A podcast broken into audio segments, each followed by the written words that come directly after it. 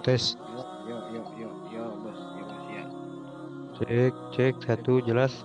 Jelas, iya jelas tuh. Jelas, jelas. Kita ya kerotok-kerotok non sih. Saya headset. Oh, Mama anak kerotok-kerotok. Headset. kering kerotok. Tak apa lagi. Ya udah, sia silakan. Sudah terhubung. Oke, taib. Bismillah. Assalamualaikum warahmatullahi wabarakatuh. Brother and sister Pila, kembali lagi bersama gua di podcast gua, Hagar Kemal Mubarok. Kali ini kedatangan pemateri yang luar biasa yaitu CS gua itu Ustadz Tika Sakti Azhar nih terutama. Beliau ini merupakan penulis buku komik tajwid. Jadi tajwid dengan kemasan terbaru dan terbaru sehingga membuat remaja itu nggak mudah bosan gitu. Jadi buat lu, lu semua yang pengen yang belum bisa baca Quran atau pengen mempelajari tajwid per- memperdalam tapi kalau misalnya buku tajwid yang lain kan bosan ya bisa nih cek eh, apa atau ngejapri dah ke Ustadz Dika dapat membelinya ya Ustadz begitu betul Ya, ini jadi promosi gini, promosi ya. ya nggak apa-apa lah selingan gitu oke eh, ini sekarang ada materi dari Ustadz Dika monggo Us Oke Mas, terima kasih eh, teman teman sebayaku itu kan. Alhamdulillah alamin. Hamba ba'du lah. Jadi malam kali ini ya kita sharing berdiskusi aktif lah untuk senantiasa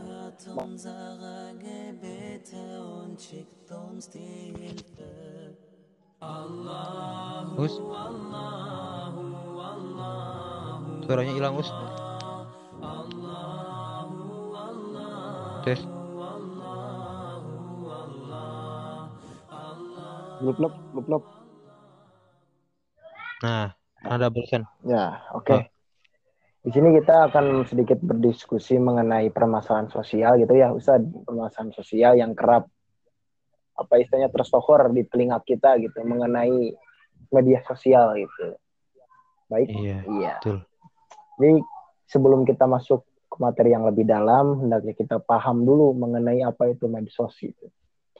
Singkat Iya. saja, medsos ini ya dari berasal dari dua diksi. Ketika hanya diksi ini disatukan menjadi satu kesatuan makna, menjadi satu perasa yang indah gitu kan, fakta yang saling melengkapi satu sama lain.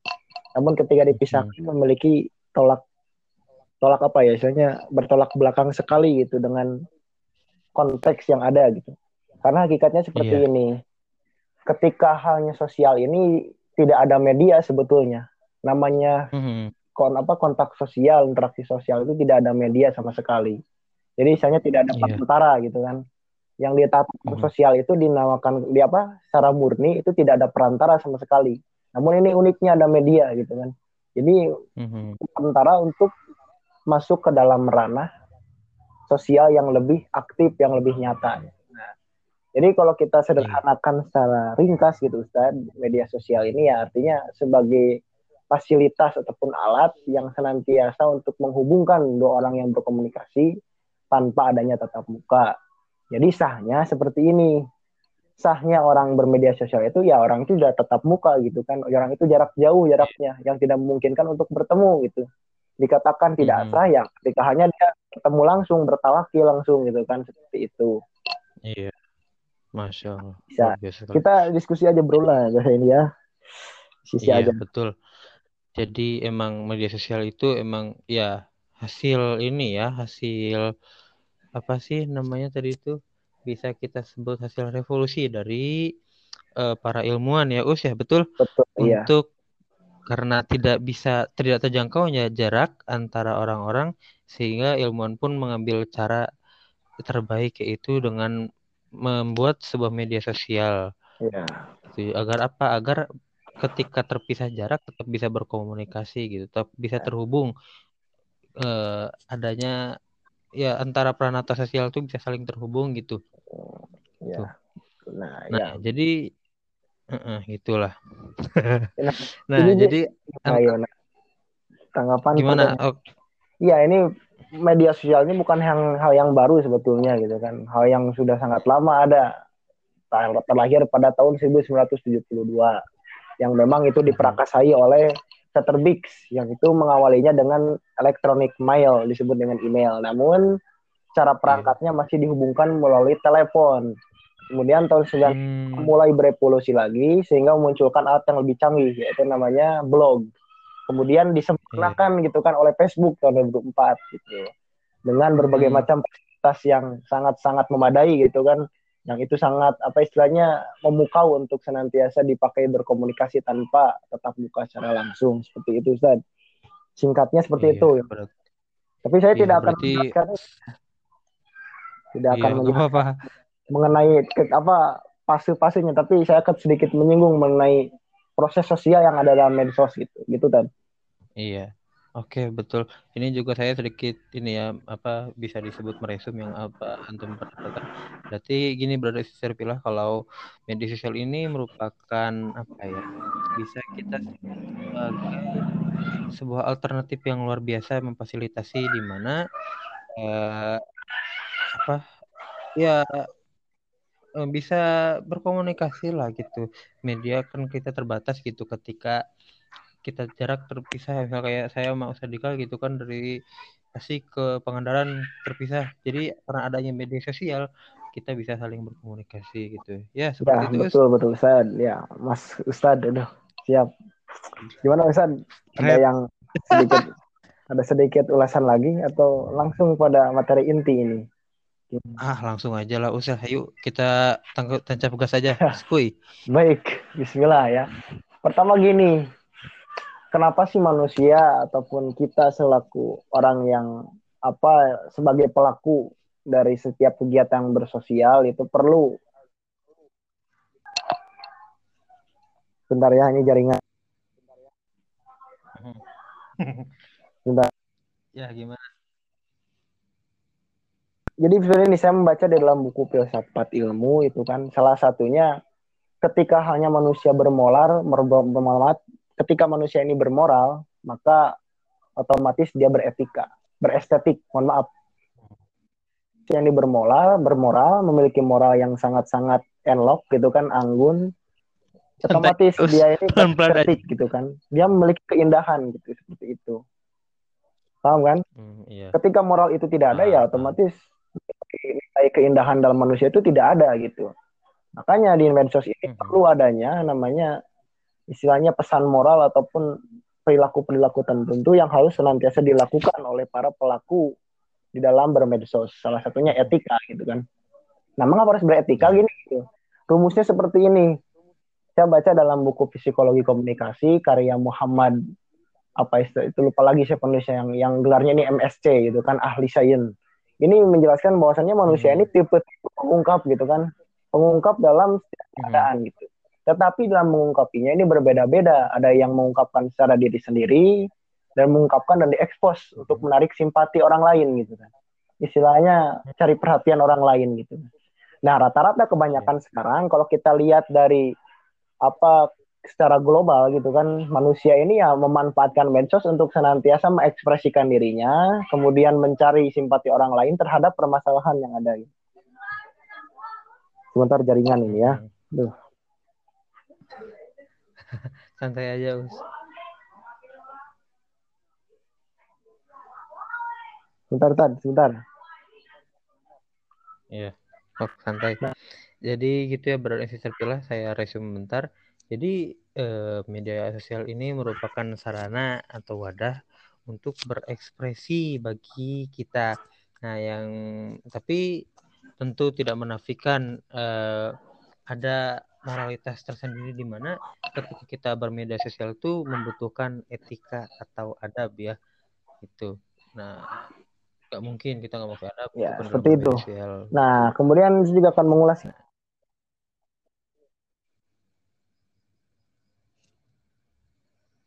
Halo us.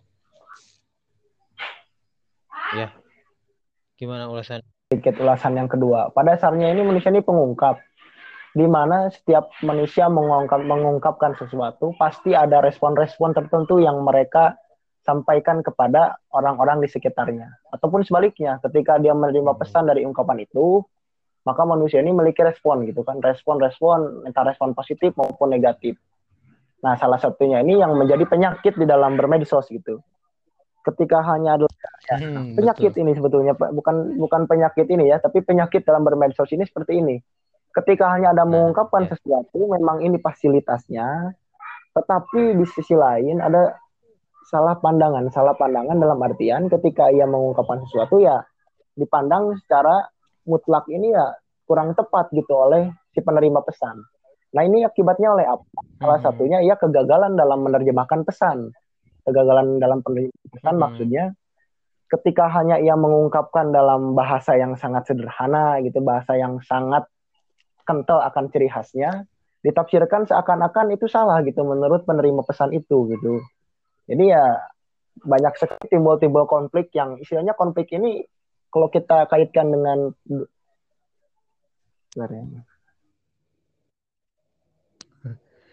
Oke, siap siap.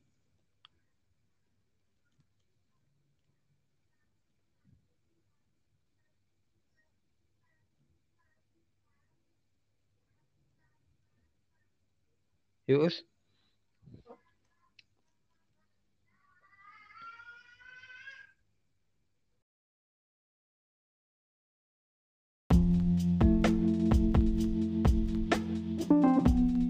Halo, tes.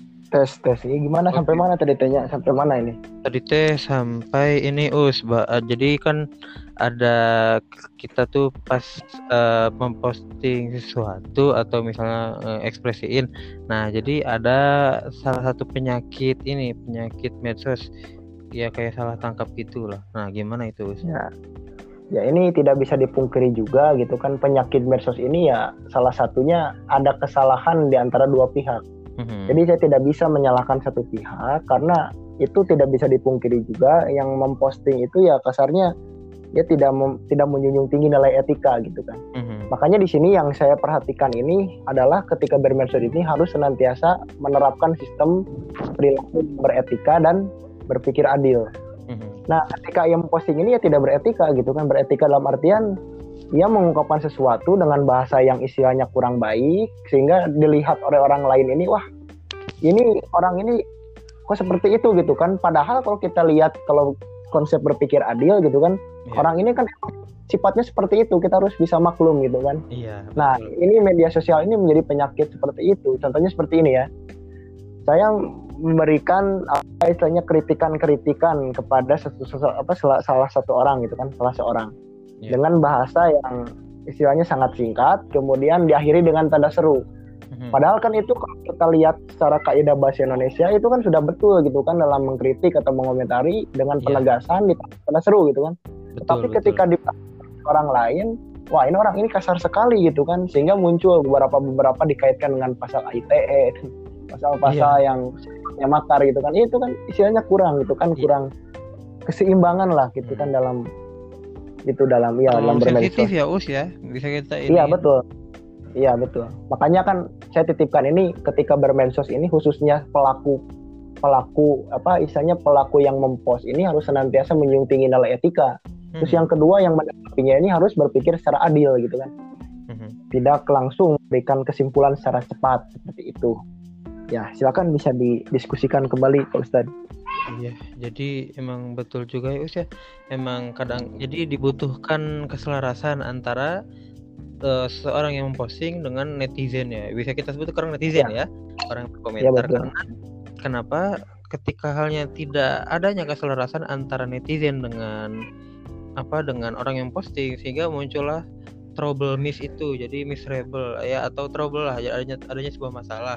Misalnya kayak uh, terjadinya emosi antara dua pihak gitu kan ataupun misalnya ya ujaran kebencian lah atau apa semacam gitu ya us ya. Betul? Ya betul betul. Nah itu. betul sekali. Bahkan ada yang ditambahkan lagi materinya sedikit. Ya ulas kembali ya.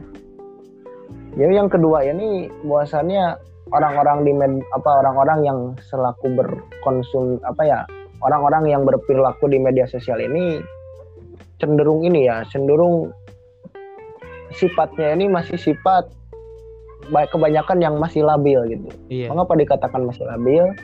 Karena banyak sekali orang-orang yang memang kurang selektif di dalam mempost sesuatu, memberikan apa mengupdate sesuatu ini yang sekiranya ini tidak perlu diupdate yang sekiranya harus diupdate gitu kan. Iya. Yang memang ini kurang efisien. Kenapa disebut kurang efisien? Karena ya ia tidak bisa menempatkan gitu kan mana yang harusnya senantiasa ia paparkan kepada yang lain gitu kan. Iya, Sehingga betul. kan muncul aib-aib dalam dirinya sendiri ataupun kekurangan-kekurangan yang ada dari sendiri ini terpos ke orang lain sehingga ya. gitu kan contohnya seperti inilah aduh saya banyak utang nih misalkan kan posting di media ini kan orang lain ini kan sifatnya ya katakan sensitif lah terhadap hal itu gitu kan iya. wah ini pasti berpikirnya wah ini orang ini kenapa nih tapi mhm. kemarin saya lihat mobil ini mobil ini itu kan iya. itu adalah suatu tidak selektif gitu kan. Kok orangnya labil gitu ya us ya? Terkadang begini terkadang begini. Ketika orang itu mempost ada yang mengkom ada yang mengomentari dia senantiasa menyalahkan 100% yang berkomentar itu. nah, yang jadi masalah itu seperti itu gitu kan. Hmm. wah ini komentar kurang bijak ini. Padahal dianya sendiri gitu kan yang memang memancing orang-orang di sekitarnya untuk senantiasa apa istilahnya gemetar dengan apa yang ia sampaikan seperti itu iya. masalahnya. Betul, Us. Jadi betul betul karena ketidakselarasan tadi gitu ya menurut Iya. Menurut ya betul. Soalnya kadang-kadang gini misalnya ya uh, kebetulan saya sendiri kan ya konten kreator gitu ataupun mungkin yang dirasakan konten kreator yang lain terkadang uh, pembuat konten gitu ada misalnya dituntut ya kata ininya tuh ayo lo bikin konten apa meskipun nggak ada secara langsung ya. Terkadang bisa yeah. dilihat dari jumlah penonton juga ataupun uh, kesukaannya tuh gimana gitu. Nah terkadang tuh ketika halnya kita membuat konten ini kok gak terlalu ini. Jadi kan seolah-olah kita tuh bingung kan apa yang harus di ini gitu. Sementara ketika hanya kita membuat konten yang mereka sukai tapi di satu sisi lain ada ada yang isinya ya gitu, gitu kan betul sekali betul sekali. nah, jadi seolah-olah jadi bingung kitanya lagi. Jadi apa yang harus di ini kan gitu ya, ya. Oh, ketika kita menyesuaikan dengan passion kita nggak ini nggak apa nggak didukung. Nah kalau misalnya kita menuruti apa yang mereka sukai ada juga yang nggak ngedukung jadi kayak serba salah gitu ya betul. Nah ini yang ketiga ini ada kaitannya gitu Pak Ustadz. Ada relevansinya dengan statement yang saya sampaikan seperti ini nomor tiga ya. Jadi istilahnya orang-orang di sekitar ini menggunakan fasilitas media sosial untuk memecahkan suatu masalah gitu kan problem solving di dalam media sosial. Sebetulnya problem solving dalam media sosial ini dirasa kurang efektif gitu kan dalam apa dalam menyelesaikan permasalahan. Karena kenapa? Karena di media sosial ini ketika halnya kita berhubungan di dalam chatting gitu kan seakan-akan yeah. banyak sekali penafsiran yang kabur gitu kan sehingga yeah. memunculkan masalah baru lagi sebetulnya seperti itu karena hakikatnya permasalahan ini kalau saya lihat di dalam manajemen konflik itu yang pertama harus dilaksanakan secara tatap muka gitu kan. Karena kenapa? Karena dikhawatirkan terjadi isme-isme yang baru gitu kan, pemahaman-pemahaman yang baru yang memang itu tidak sesuai dengan konflik yang sebetulnya gitu. Nah, ini yeah. yang jadi masalah. Ini memecahkan masalah kok di medsos gitu kan. Seharusnya mm -hmm. kan kita langsung gitu kan yeah. tatap muka ataupun ya bertabayun yeah, langsung betul. gitu terkadang ya itu juga us ada misalnya pemecahan masalah di medsos kan istilahnya kayak kurang afdol gitu ya us ya apalagi ya, ya ber ininya tuh dengan kata-kata yang ya kita sebut ya sob lah kata-kata yang kasar gitu ya kan nyelkit ya. banget kayak gitu udah mah ya. kata kasar uh, apa ya gitu kan ya seenggaknya kan dengan kata-kata yang latif orang lembut jadi ya. Bisa enak gitu kan Ya, betul. Itu seperti itulah. Ini kan muncul kalau dalam istilah dunia perdebatan ini debat kusir gitu kan, debat yang istilahnya tak kunjung selesai gitu kan. Hmm, Ketika dipecut betul. maju lagi kan itu nggak selesai-selesai gitu kan debat kusir itu. Hmm. Jadi istilahnya ya bukan menjadi salah satu akses untuk menyelesaikan masalah, tetapi malah menjadikan masalah yang baru gitu.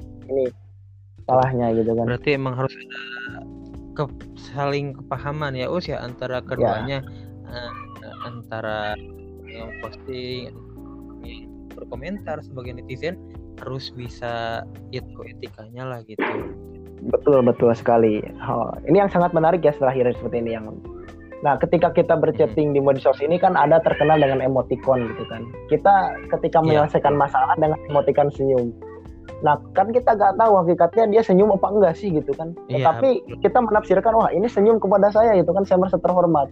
Padahal di sisi lain dia wah ini bukan gitu kan saya tidak senyum kepadanya sebagai formalitas saja lewat emoticon.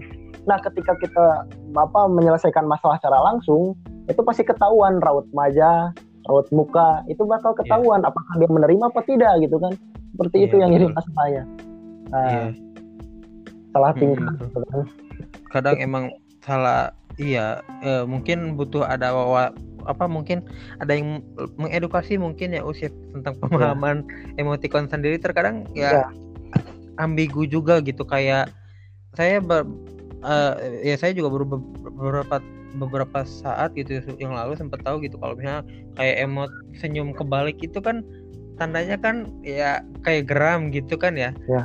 betul nggak? Betul ya Iya Nah betul. itu kan kayak eh, eh, gitu ya kirain kan kalau sebelum tahu tuh kirain senyum kebalik tuh apaan gitu kan kayak ya gitulah gitu Ya. jadi seolah-olah ambi ambigu juga kan nggak Ya. tahu gitu Iya gitu ya. Soalnya pengalaman saya seperti ini gitu kan ketika dicat oleh seorang lawan jenis itu kan dicatnya dengan dengan apa istilahnya love itu kan love itu kan emot love. Dan Oh, padahal iya. di sisi lain itu hanya sebagai tipuan saja gitu kan. Saya Iya. menyangkanya wah dia suka gitu kan dalam diri saya sendiri gitu kan. Wah ini muncul masalah baru gitu kan bisnis baru. padahal Jadi- cuma teman gitu ya Nah, Us ya itu adalah salah penafsiran itu coba dibuka di dalam buku psikologi komunikasi di bab nomor di bab 2 manusia sebagai komunikan itu coba dibaca di sana itu kan biar lebih jelas lah nanti saya kasih file PDF-nya itulah nanti. Siap. Masya Ya. Allah. Luar biasa Ustadz ini. Nah eh, ini us untuk apa? Itu sudah biarkan lah ya. Kalau untuk masalah ini eh, ahwat ya misalnya us dalam bermedia sosial gimana sih? Kadang-kadang kadang suka lewat batas gitu. Ya ya. menggunakan aplikasi itulah ya. Yang Ya. dari Cina itu yang menggunakan musik menggunakan lagu dan Ya. Lagu yang erotis itu. Nah menurut antum gimana itu ya secara perspektif Islam antum lah lebih alam gitu kan. Tapi saya ini s- apa Bisa aja, perspektif sosial aja ya perspektif sosial. Sebenarnya seperti ini. Di dalam masyarakat ini kan ada namanya norma sosial. Norma sosial ini kan berlaku dalam dua dua cangkupan. Yang pertama ini cangkupan kehormatan yaitu yang disebut dengan kewanitaan dan gender lah bersama dengan gender. Yang kedua ini adalah tingkah laku gitu kan. Nah ini nomor satu ini saya saya kira apa ya istilahnya menimbulkan banyak sekali rawan kerawanan sosial. Kerawanan sosial ini adalah kriminalitas yang tinggi. Ketika kita memposting apa istilahnya kan TikTok itu kan itu ya mohon maaf ya. Nuhun sewu Iya. sekarang. Misalnya TikTok Hah. dengan apa istilahnya goyangan-goyangan yang sangat aduhai gitu kan. Ketika hanya memang ia tidak menampakkan sekali auratnya tetapi manusia eh manusia mohon maaf laki-laki yang ya yang ditonton itu loh yang istilahnya bisa gitu kan membawa apa ya nilai-nilai Nah, yang hasrat lah ya. Bisa hasrat kita gitu. Betul sekali itu kan. Padahal kan apa istilahnya itu sudah melanggar etika sosial sebetulnya seperti itu. Karena ya Hmm. memang itu memunculkan kriminal-kriminal yang baru gitu kan. Kriminogen istilahnya gitu kan. Menimbulkan kriminal yang kriminal yang Eh, bisa kita sebut apa nih Us ya bisa ini fantasi lah ya. Iya. fantasi fantasi semua gitu kan. Betul. Karena gini, soalnya emang ini bukan berdasarkan omong kosong kan, ini saya berdasarkan empiris dengan fakta yang sudah ada. Banyak sekali orang yang diculik karena di TikTok gitu kan. Ada yang ber, bercetan lewat TikTok dengan dengan dengan pria gitu kan. Ketika pria itu menyukainya kemudian diculik gitu kan. Terjadilah pelecehan seksual, terjadilah inilah itulah gitu kan. Seperti itu. iya Jadi inilah kalau kalau kita adil lah, saya bisa mensahkan itu boleh-boleh saja dilakukan asal tidak langsung diposting gitu kan. Hanya untuk nah. Itu silakan saja gitu kan. iya nah makanya nih buat akhwat filah ya gak usah ya bukan ya saya lebih saya mungkin menasehati aja lah karena juga ini saya juga ulas ya us ya karena Ya. kan eh, yang namanya kayak gitu juga bisa jadi dosa jariah ya Ya betul. kita lebih baik putus rantai putus rantai aja lah. Kalau misalnya nyalahin lah itu kan cowoknya yang salah. Kenapa nonton begituan? Eh jangan salah. Kalau nggak ada nggak bakal ada asap kalau nggak ada api gitu. Iya. istilahnya si perempuannya ini yang ngepostnya itu merupakan apinya. Dia yang ngebakar gitu. Iya. dia yang menimbulkan sebuah fenomena istilahnya. Meskipun katanya ah ada gua mah nggak niat ke dia. Gua mau cuma mengekspresikan ekspresi gua. Ya ekspresi lu itu gara-gara ekspresi lu itu yang membuat eh iyalah yang buat lelaki-lelaki itu jadi buaya atau segala macam gara-gara postingan anda gitu. Makanya buat akhwat-akhwat muslimah ini yang belum berhijab hijablah ya us ya. Apalagi ya. Quran juga udah ada dalilnya. Saya lupa lagi kebetulan. Antum masih ingat dalilnya? Enggak loh lupa lagi kalau yang hijab. Nanti Ya, lah surat kita surat cari ya, ya.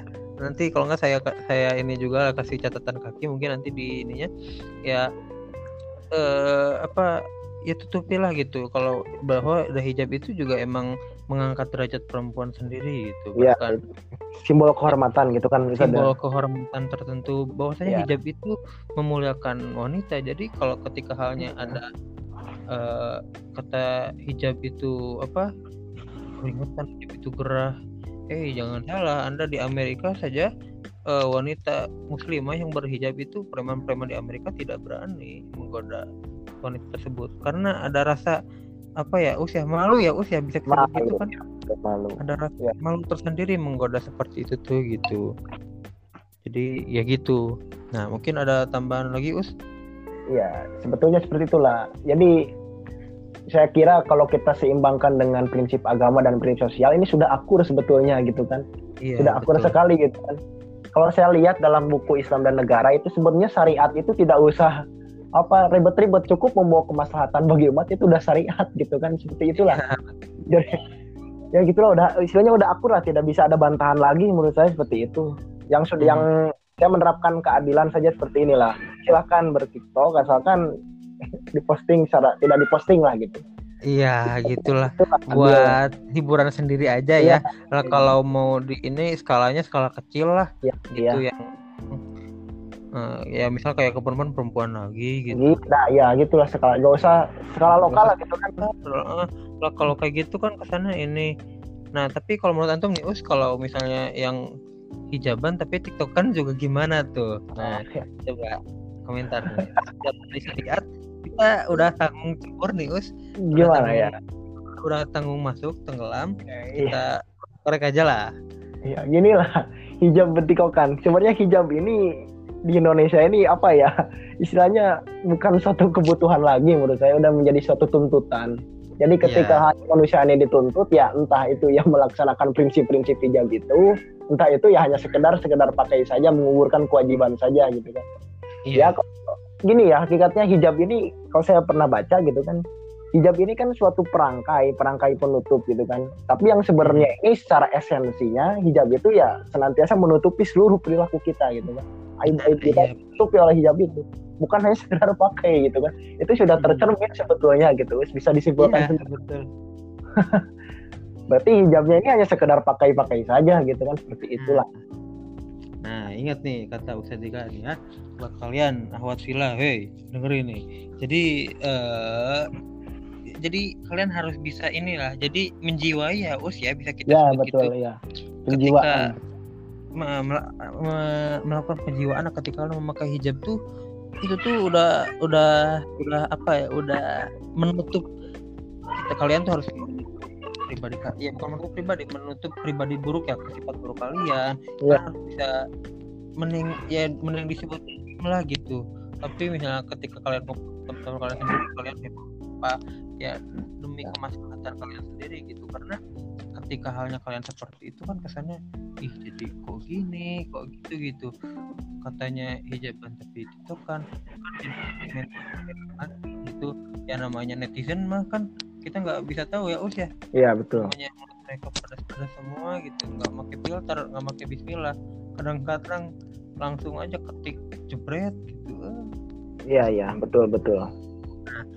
kalau itu yang tadi ya Ustaz kita ini jadi intinya saran buat saran buat wasilahnya gimana nih Ustaz? Mungkin ya salah pilihannya seperti inilah. Terkadang apa ya istilahnya dilematis dilematis dalam artian seperti ini. Jadi meng, meng- apa mereka berdalih berdalih gitu kan berdalih bahwa saya ini terbawa lingkungan gitu kan terbawa lingkungan karena lingkungan saya orang-orang TikTok semua gitu orang-orang yang memang ya itulah terlalu terlalu bebas gitu kan. Sebenarnya itu ya apa istilahnya hanya dalih merangkak saja gitu kan merangkak dalam iya. artian ya hanya menunggangi itu saja sebetulnya gitu kan bahwasanya itu bukan bukan karena paksaan karena ajakan tapi emang dia menunggangi sendiri dengan lingkungan itu gitu kan. Terus yang kedua ini ya sarannya ingatlah prinsip dua prinsip yang harus senantiasa kita pegang dalam media sosial yaitu pertama nilai etika dan nilai nilai keadilan nilai berpikir adil lah. Itulah yang harus senantiasa dititipkan. Etika ini cara berperilaku kita kemudian yang kedua ini adil dalam berpikir gitu kan. Dalam mengelola medsos yang sebenarnya seperti apa. Itulah yang saya titipkan seperti itulah. Dan jaga kehormatan itu saja jadi ada di dua dua nilai titik yang memang sangat dititik beratkan ya us ya ada ya. nilai etika dan nilai adil berpikir adil jadi kita harus tahu etikanya etika dalam bermedsos gitu ya yang Iwan juga bukan berarti ini bukan berarti antum dan juga Iwan bilang nggak usah ngeposting posting apa uh, posting posting apa roti sobek gitu ya us ya kata hmm.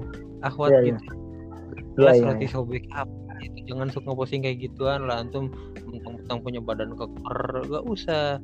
Itu aurat antum jaga gitu ya. pasti kayak gitu kan anfaida terus kalau enggak yang rambut jamet jamet alah kak apaan itu rambut jamet terus ya.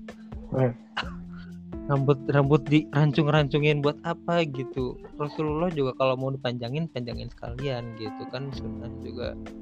Betul betul. Tapi jangan tanggung tanggung oke pomade dijamet jametin kan kesannya ih gitu. Yeah. ih gitu anda tuh? Nah oke okay, gak apa-apa ya saya itu jadi udah selesai ya buat Hawat dan Ikhwan yeah.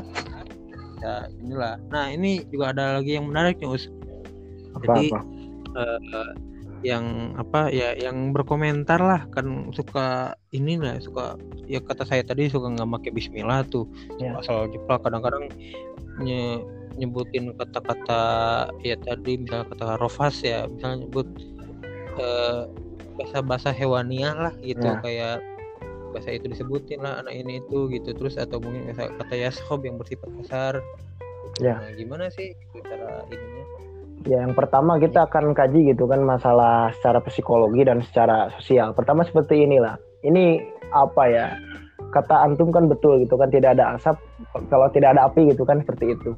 Nah ini kan pertama komentar ini pertama kita harus lihat dulu gitu kan. Komentar ini muncul karena memang istilahnya membawa suatu apa ya tindak-tindak polarisasi ataupun perpecahan ataupun membawa istilahnya apa ya perbincangan-perbincangan yang tidak mengenakan. Jadi komentar hmm. terakhir bukan semata-mata dikomentari semuanya jelek gitu kan.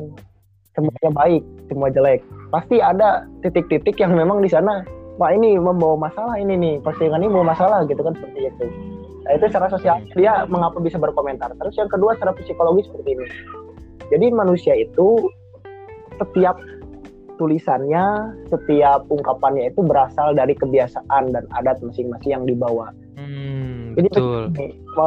Begini, ya bahasa hewani ini seperti anjing lah goblok. Apalagi lah yang lain sebagainya. Itu sebenarnya sudah bawaan mendarah daging sebetulnya. Karena hmm. pertama dari si maah dari dengaran kemudian hmm.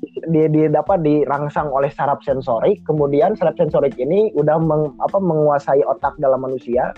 Kemudian ditampung oleh sel namanya neorik dan terjadilah pembicaraan yang sudah instan gitu kan dibicarakan seperti itu. Sehingga di medsos ini ya ingat ya medsos ini adalah cerminan kepribadian seseorang. Ketika dia medsosnya ini bersenonoh ya kepribadiannya juga sama seperti itu 11 12 seperti itulah. Ini kenapa muncul seperti itu? Karena itu. Karena memang bawaannya gitu bawaannya. Berarti ya us ya kita ya saya sambil simpulkan secara dasar aja ya. Berarti ya. uh, ketika halnya seorang yang memposting sesuatu yang ya mohon maaf yang buruk-buruk gitu ya otomatis pribadinya juga nggak jauh seperti itulah ya mungkin ya, gitu ya, ya. ya.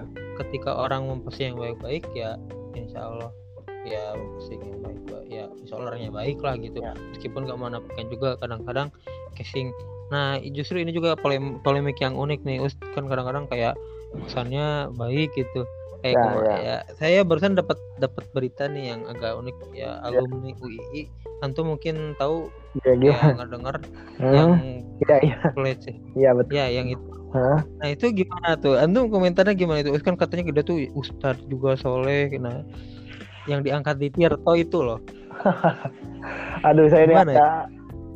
masalah agama sih antum lebih tahu lah. Ini saya gini seperti ini ya. ini pada dasarnya ini apa ya istilahnya banyak sekali yang mengalibikan gitu kan mengalibikan Hmm. orang yang berhipersek tinggi itu karena terakhir dari orang yang berintelektual gitu kan seperti itu. Itu gak tahu hipotesis atau udah menjadi ilmu gitu kan. Saya masih dugaan sementara deh. Tapi yang sebetulnya seperti ini. Jadi masing-masing orang itu ada takaran dalam hiperseknya dalam seksualitasnya itu masih ada takaran-takaran tertentu. Tapi kalau saya lihat dari unsur kejiwaannya itu yang saya lihat gitu kan dia Iya. orang intelek orang paham lah gitu kan bukan Mhm. hanya paham dalam agama paham ilmu dunia juga paham tapi Mhm. saya lihat ini hipersek yang sangat tinggi controlling emosi yang sangat rendah itu seperti itu. Mhm. jadi gini ya ini kan apa emang gimana ya kalau orang intelek orang intelek itu kan sifatnya dia udah terlalu orang normatif lah gitu kasarnya orang normatif yang menjunjung tinggi nilai norma gitu kan tapi di saat dia ada kesempatan yang sangat apa istilahnya kesempatan yang sangat luas gitu kan untuk melakukan tindakan Iya. itu ya dia laksanakan gitu kan melaksanakan itu gitu kan ya seperti itulah tapi kalau menurut agama sih gimana lah antum gitu kan bisa di Iya, gitu. kalau menurut agama ya antum juga gak apa-apa lah, antum juga punya ini kok ini jadi ya ya Allah alam tahu juga ya mungkin Allah lebih tahu lah atas Ya. apa yang di ininya gitu kan kalau atas hukum ya itu sendiri ya sebenarnya ya haram gitu cuman ya mungkin kita nggak bisa menafikan juga mungkin itu udah sebuah naluri ya naluri Ya, betul. orang-orang yang berintelektual karena kenapa kita bisa melihat Soekarno juga kan dulu ada istilah kalau ke mana Soekarno nunjuk itu tempat wanitanya ya istrinya gitu ya nah kan bahkan sampai si ajuran-ajurannya tuh pasti kalau ke mana sekarang Soekarno nunjuk pasti dia bakal ngeliatin gitu. Soalnya kenapa ya? Itu tempat sarang-sarang wanita gitu istilahnya gitu. Mungkin nanti bisa dikoreksi lagi ya oleh Badan Riset terpilah bener atau enggaknya gitu. Nah, tapi ini yang ini ada kaitannya dengan medsos ini seperti ini. Jadi gini ya, eh, ketika hanya penokohan seseorang ini muncul gitu kan dengan apa istilahnya dia mempunyai sebagai public figure umat lah gitu kan. Ketika dia melaksanakan kesalahan satu saja yang kecil itu wah pers itu kan pers itu kan apa peliputan berita ini wah menggembor-gemborkannya itu dengan sangat over sekali gitu menurut saya gitu kan. iya betul. Ini yang Nah, itu masalah gitu. jadi etika juga ya jurnalis Ya, nih jangan jangan ini main asal ini juga ya harus ber- Ya. bertabayun juga ya us ya. Ya kadang-kadang emang jurnalis tuh ya mohon maaf ya saya ngomong belak-belakan aja. Salah satu dari etika jurnalis yang tidak saya suka itu terlalu menggembor-gemborkan gitu. Ya. kayak misalnya eh, kayak iya wabah sekarang kan corona. Yang ditayangin tuh emang bener juga jumlah coronanya terus gitu. Kenapa nggak ditayangin tuh apa-apanya yang yang bersifat apa ya yang bersifat menenangkan? Bu ya yang bersifat menenangkan tuh jangan jangan nakut nakutin terus gitu. Soalnya kan jadi wabah ini ini banget gitu mencekam gitu jadi nambah takut gitu Ya ya betul. Seperti itu. istilahnya. Jadi gini ya saya juga ada sedikit ini ya. Jadi hukum ini kan didasari harus sifatnya akomodatif. Akomodatif ini ya bisa membawa masyarakat gitu kan. Bukan menjadi Hmm. takut teman menjadi segan. Bukan hukum ini melahirkan tindakan represif lah, tindakan-tindakan yang sifatnya mengancam masyarakat sekitar gitu. Ini yang menjadi Iya. sangat salah gitu menurut saya gitu kan kurang tepat sekali gitu. iya betul Ya ya gitulah. Gimana jadi kapres Iya. kita gitu kan Pak ini keluar dari tema. iya nggak apa-apa. Us.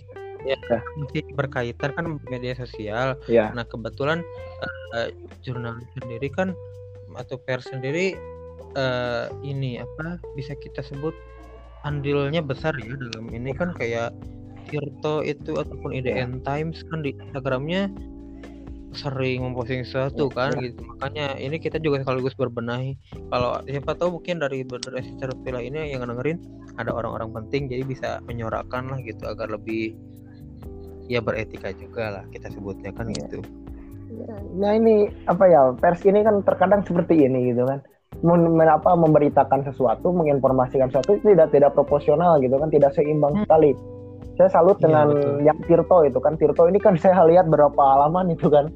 Itu Mhm. ini ditinjau dalam beberapa aspek gitu kan luar biasa itu bagus ini pers yang sangat direkomendasikan itu bagus sekali. Iya. Jadi ini apanya satu kacamata saja gitu rata-rata pers itu karena memang dia sudah mempunyai payung hukum karena kebebasan berpres sekarang kebebasan paisanya menginformasikan jadi ya timbul apa ya liberal jadi jadian gitu sih pada seperti itu hmm. iya. Seharusnya harus dari kacamata banyak juga ya, ya. maksudnya sudut sudut pandangnya semuanya dipaparkan gitu. Jadi ya. biar kita yang milih ya. Iya. Ini. Ya. kayak Indonesia Lawyer kan kan apa eh, hmm, betul, anda nah, menonton ke, ke anda yang menyimpulkan gitu kan seperti itu. Nah, saya lebih suka yang seperti itulah ataupun mungkin uh, kayak mata Najo juga ini gitu ya. kan cukup bisa inilah ya, betul. memberikan mhm. nah udah jadi jadi jauh banget ya us ya kita balik ke media sosial aja lah ya. gitu jadi apalagi yang mau dibahas us saya ya. juga bingung cukuplah seperti itu mungkin secara garis besarnya sudah cukup lah ya sudah cukup lah. Jadi gitu ya berarti sepilah harus lebih hati-hati oh, iya, lagi. Yang, oh, pokok gimana gimana? Yang terakhir mungkin menghilangkan budaya recheck gitu kan. Budaya rechecknya tolong diperkuat lagi gitu lah. Check and rechecknya. Oh iya. Check ya, and rechecknya. Kalau nah, itu. maaf gitu kan mohon dikoreksi ini kan dalam Al-Qur'an ayat surat Al-Hujurat ayat 6 ya halina manu inja akum fasikun binabain fatabayanu kan antusibu hmm. dijalatin patus biolama fa'altum nadimin gitu jika ada orang-orang pasik membawakan satu berita, maka telitilah berita itu kan. Itu akan menyebabkan mm -hmm. bahaya terhadap orang-orang yang bodoh. Kamu akan menyesali perbuatan itu. Itulah cukup itu budayakan dicek saja cek and recheck. Iya. Nah, berarti ada tiga poin besar yang harus kita ini. Yang pertama etika. Etika kita dalam bermedia sosial lah kita harus kita harus bijak lah ya kita harus tahu adab kita eh, mana harus diposting apakah uh, yang mana harus di yang mana harus diposting ke umum gitu yang mana harus diposting ke atau buat kita doang gitu disebutin atau mungkin ke teman-teman yang di ruang lingkup kecil lah. Ataupun ya gitu ya atau yang apa apa kata yang harus kita ucapkan gitu. Kita harus bijak kita harus tahu etikanya. Dan ya karena terus uh, apa yang netizennya juga harus tahu etikanya gitu. Diksi yang digunakannya gitu. Jangan sampai ya menggunakan kata-kata rofa tadi kata-kata jorok lah ataupun kata yashob gitu kata-kata kasar yang menyakiti gitu kan jadi gak enak gitu. Harus lebih menggunakan diksi-diksi yang baik lah kalimat yang baik sehingga membuat uh, orang itu menerima dengan ya menerima dengan bijak lah gitu ya orang yang di komentarnya tidak ada ada yang namanya hati gitu antara dua pihak. Nah itu dari etika terus yang ininya tuh ada apalagi berpikir adil. Nah berpikir adil jadi ketika halnya uh, ini apa harus kalian tuh harus bisa inilah jadi jangan mandang dari sudut kalian doang. Kalian harus bisa mandang dari sudut pandang dua ya dari dua sudut pandang lah dari dari sisi kalian dan dari orang yang memposting. Kalian harus cari tahu dulu kenapa orang seperti seperti ini kenapa ada ya kenapa kalian ya kalian harus tahu lah gitu kenapa orang jadi jangan menjustifikasi sepenuhnya ketika orang misal orang baik berbuat salah ya orang itu salah ya nggak gitu juga. Kalian mungkin uh, oh orang ini ngeposting ini karena ini karena ada sebab tertentu karena ya positive thinking lah gitu. Jadi sehingga tidak menyebabkan adanya perpecahan atau kisruh polemik antara antara ya netizen dengan orang yang posting gitu. Nah yang terakhir itu dicek lah nah tabayun. Nah itu film Islamnya itu kan tabayanu gitu kan makanya harus rajin-rajin tabayun gitu. Jadi kalian tuh ya cari tahu dulu lah kayak yang tadi gitu. Jangan sampai uh, sehingga menimbulkan hoax gitu. Nah kalau hoax gimana tuh hoax gitu kan berita bohong kan gitu ya. Ini kalau dalam pandangan apa? Dalam pandangan hukum gitu. Mm-hmm. hoax ini ya saya sedikit apa ya apa ya flashback kepada ini zaman Ali dulu kan politik Ali gitu kan. Salah satunya kenapa hadis yeah. palsu ini muncul ya karena mencari eksistensi dirinya gitu. Tapi hoax itu yeah, ini dia ingin apa menguburkan berita bohong tapi namanya sendiri ini ditutupi gitu yang yang jadi aneh gitu ini yeah. apa gitu kan tujuannya gitu saya ini kurang paham yeah. gitu kan mm. jadi hoax ini ya saya dinilai apa ya ya kurang etika juga sih maksudnya tidak beretika juga yeah. karena karena salah ya. merugikan orang di sekitarnya lah itulah tidak usah panjang-panjang bisa kalau yang ini us yang panjat sosial gimana tuh yang kayak ya gitulah mungkin antum tahu yang Antum tahu istilah panjat sosial kan? Iya iya pansos tahu ya. Nah, pansos itu yang istilahnya ah aku gini gini gini kok di kolom komentar ini atau misalnya caper lah gitu nah itu gimana tuh us menyikapi kayak gitu kan ya ya saya sebagai netizen gitu kan risih juga ya kadang-kadang ngeliat ih nyampe nyebut-nyebut artis ini gini gini segala macam demi dinasti Ya. gimana nah itu gimana Ya, sebenarnya kalau kita lihat juga dalam rumus awal gitu kan manusia ini sebagai pengungkap. Jadi kalau kita lihat dari teori ini ya sah-sah saja sebetulnya. Tetapi dalam dalam tinjauan kedua ini dalam masalah beretika gitu kan beretika ini yang menjadi salah gitu kan. Takutnya seperti ini. Saya ingat perkataan Ali bin Abi Thalib, janganlah kau ceritakan kekayaanmu di depan orang yang miskin. Janganlah kau ceritakan kegembiraanmu di dalam orang yang sedih. Jangan- Janganlah kau iya kehormatanmu di, di apa di depan orang yang tertinggal. Itulah rumusnya seperti itulah. Tahu tempat saja. iya berarti ini etika juga ya Ya. Ya berarti udah ya pokoknya berdasar terpilah tiga poin tadi ya udah saya resume juga etika eh, cross check ya recheck and recheck Pikir check adil. ya. recheck, dan Pikir adil. pikir adil gitulah ya jangan terlalu panjang oke barakallahu fiq Sedika Sakti Ya, amin ya Allah. semoga jazakumullah khairan juga semoga Amin, ya, amin, ya. ini berfaedah berdasar terpilah udah jangan terlalu panjang lah ya saya juga capek ngomong eh ceket Ya, ya. Oke. Billahi taufiq hidayah, nunul qol maisrun fastabiqul khairat. Innama innamal usri innama al usri yusra. Sesungguhnya di, di, di, di mana ada kesulitan pasti ada kemudahan. Baik, terima kasih. Hidayah. Assalamualaikum warahmatullahi wabarakatuh. Waalaikumsalam warahmatullahi wabarakatuh.